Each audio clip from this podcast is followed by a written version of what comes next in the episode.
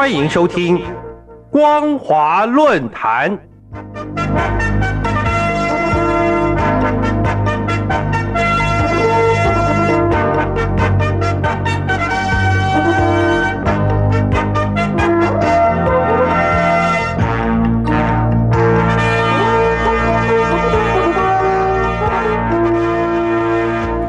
听众朋友您好，欢迎收听光华论坛，我是黄轩。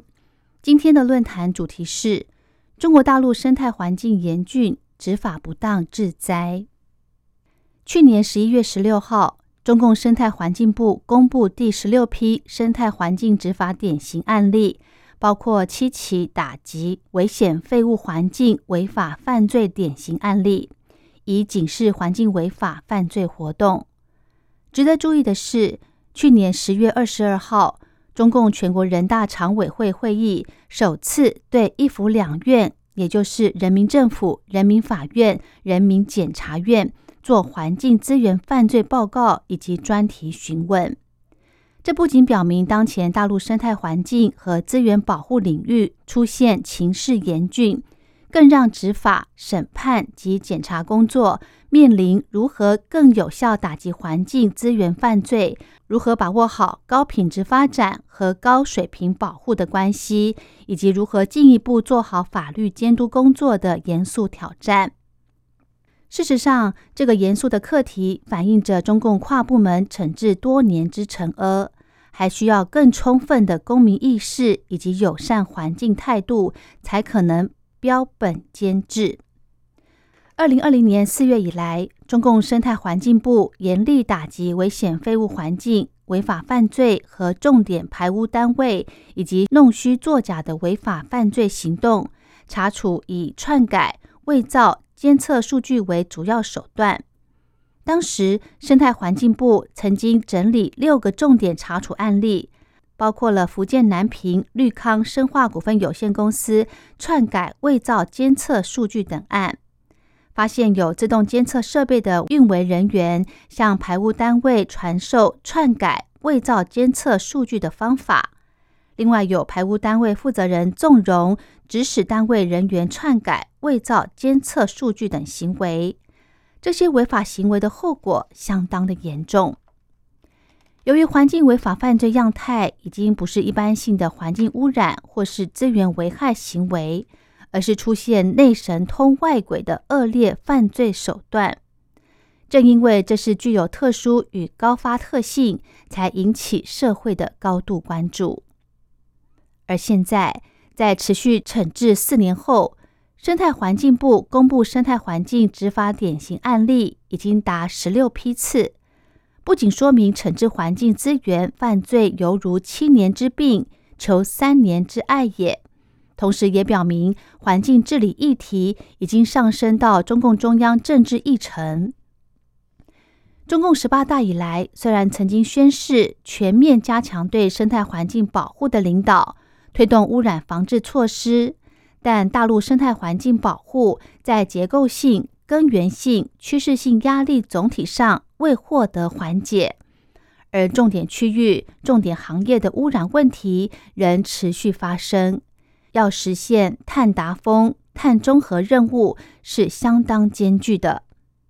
而生态环境保护仍任重道远。整体看来，从全面加强到防治攻坚，意味着污染防治问题的层次更深。领域更广，要求也更高。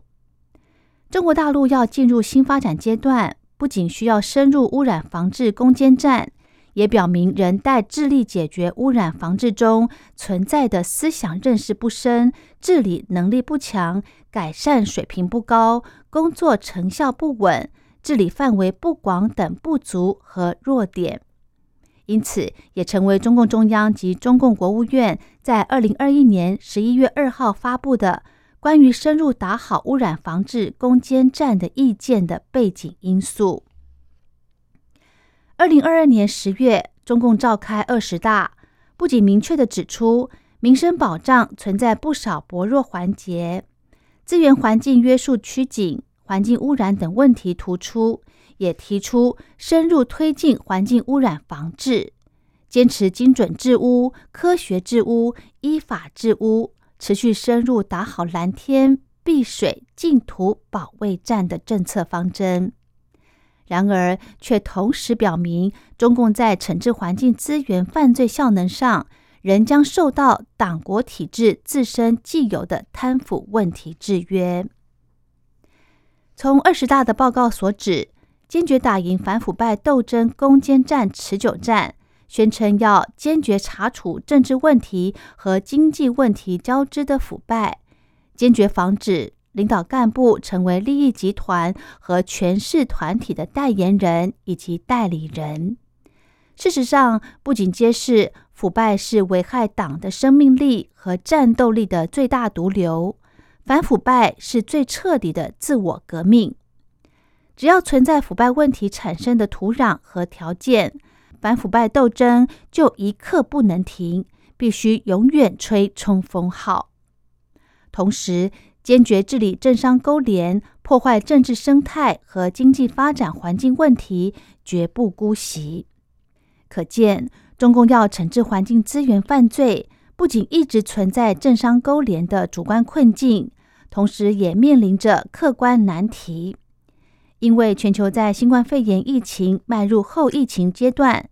跨境组织型犯罪以利用环境安全中的执法漏洞来降低被查缉的风险。国际刑警组织曾经在二零二一年三月进行海上三十天三点零打击环境犯罪跨国合作行动，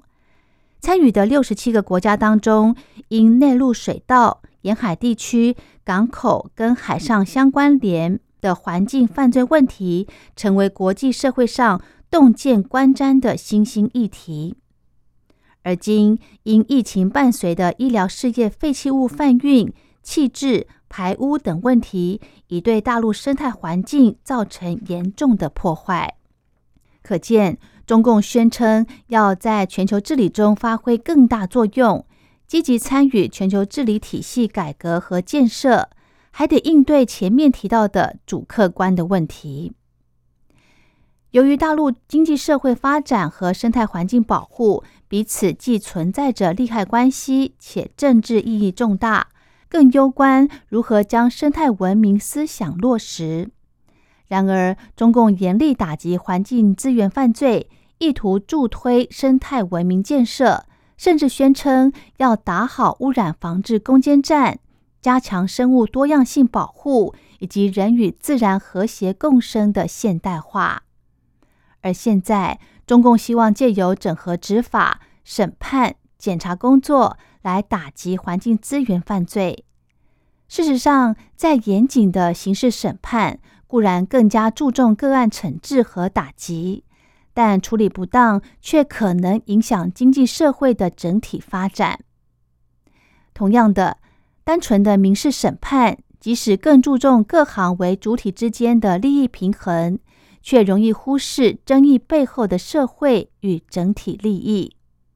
那么，在单纯的行政执法与措施，也难免产生侵害社会权益的疑虑，而导致环境宏观治理反而被忽视。